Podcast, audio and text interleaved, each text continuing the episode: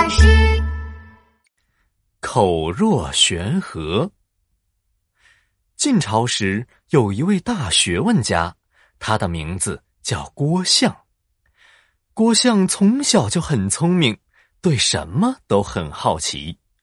从草丛里的蟋蟀到天上的星星，郭象总会留心观察，然后再把他的新发现说给伙伴们听。这天呐，郭象又有了新的发现。哎哎，邹毅，邹毅，你说说，这个世界上什么动物力气最大？当然是大象了。我爸爸跟我说过。大象的鼻子能够抬起一根大树呢。郭象听了邹毅的话，不服气的摇摇头：“你说的不对，我觉得世界上力气最大的动物应该是蚂蚁。不信，我带你去看看。”郭象带着邹毅来到一个蚂蚁窝前，四五只蚂蚁正驮着一条青虫，慢慢的走过来。郭象得意的对邹毅说：“看到了吧，蚂蚁这么小，青虫有蚂蚁的好几倍大，蚂蚁都能够背起来。大象能背起比自己重这么多的东西吗？所以蚂蚁的力气才是最大的。”郭象的叔叔听到他们的谈话，惊讶极了，他没想到。郭象这么小就能观察到这么细微的东西，于是摸着郭象的头说：“郭象，你观察的很细致，但是你说蚂蚁的力气是最大的，那是相对来说。虽然蚂蚁能够搬动比自己大好几倍的青虫，但是青虫的重量和木头比起来，哪个更重呢？”蚂蚁可搬不动一根大木头，以后你还是得多读书呀，这样才可以更好、更准确的判断。郭相听了叔叔的话，点点头：“我知道了，叔叔。”从这之后，郭相一边观察生活，一边学习书本知识，然后思考其中的道理。长大后。郭相果然变成了一个很有学问的人。由于他的知识很丰富，口才也很好，再加上他非常喜欢发表自己的见解，所以大家都知道他。当时的大官太尉王衍听说郭象之后，邀请他到家中做客。宴会进行了一段时间后，一个南海来的客人。为了讨好王衍，特意弄了一条几百斤重的大鱼献给了王衍。这条鱼有两米多长，所有人看到了都很惊讶。王衍高兴地说：“看来老天对我们真是好呀！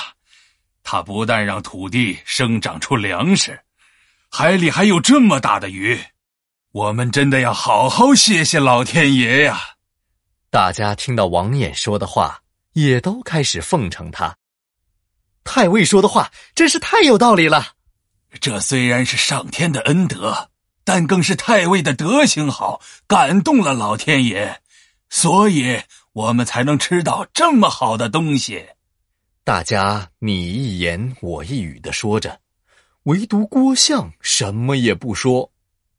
王衍看了，觉得很奇怪，就问郭象。郭相，你是出了名的能言善辩，怎么这次不说话了呢？郭相回答王衍说：“大人，大家都说这是您的功劳，但是我不这么认为。”大家听到之后很生气，不高兴的看着他说：“你懂什么？在这里胡说八道！”可郭相没有在意这些，而是继续说道。大家都知道，万物是自然创造的。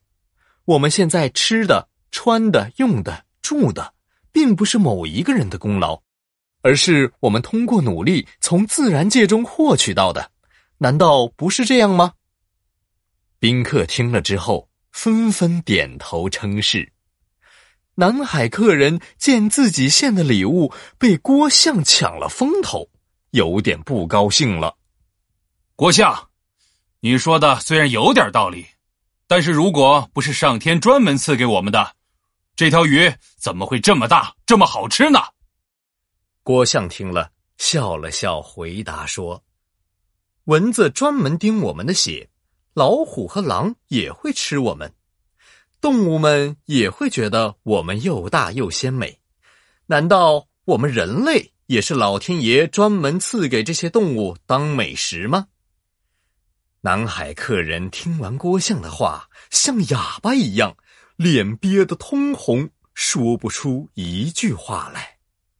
他感觉非常丢人，找了个理由就离开了。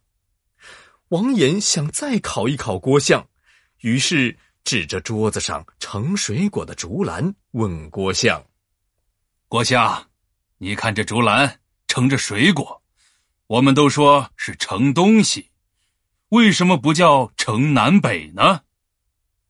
宴会上交谈的人纷纷停了下来，都在思考王衍的话。还有的人觉得王衍是在为难郭相，盛东西就是盛东西嘛，什么盛南北？听都没听说过。郭相先是笑了一下，然后自信的说道：“大人，我们都知道五行分为金、木、水、火、土。”王衍和其他客人都点了点头。嗯嗯嗯，没错。对，郭相看到众人都认同他，接着说道：“东方代表木。”西方代表金，金和木能被盛在竹篮里，所以叫盛东西。郭相喝了一口酒之后，继续说：“南方代表火，北方代表水。用竹篮盛火肯定会被烧掉，盛水呢又会漏掉，所以不能叫城南北。”听了这话。所有人都觉得郭相说的非常对，纷纷给郭相鼓起掌来。王衍看着郭相，赞叹的说：“郭相说话就像是一条倒挂着的河流，一直流淌，永远没有枯竭的时候，真的是口若悬河呀！”口若悬河这个故事记载在《晋书·郭象传》。郭象因为从小观察生活，又看了很多的书，所以什么事情都能说出道理，也就被人称为口若悬河。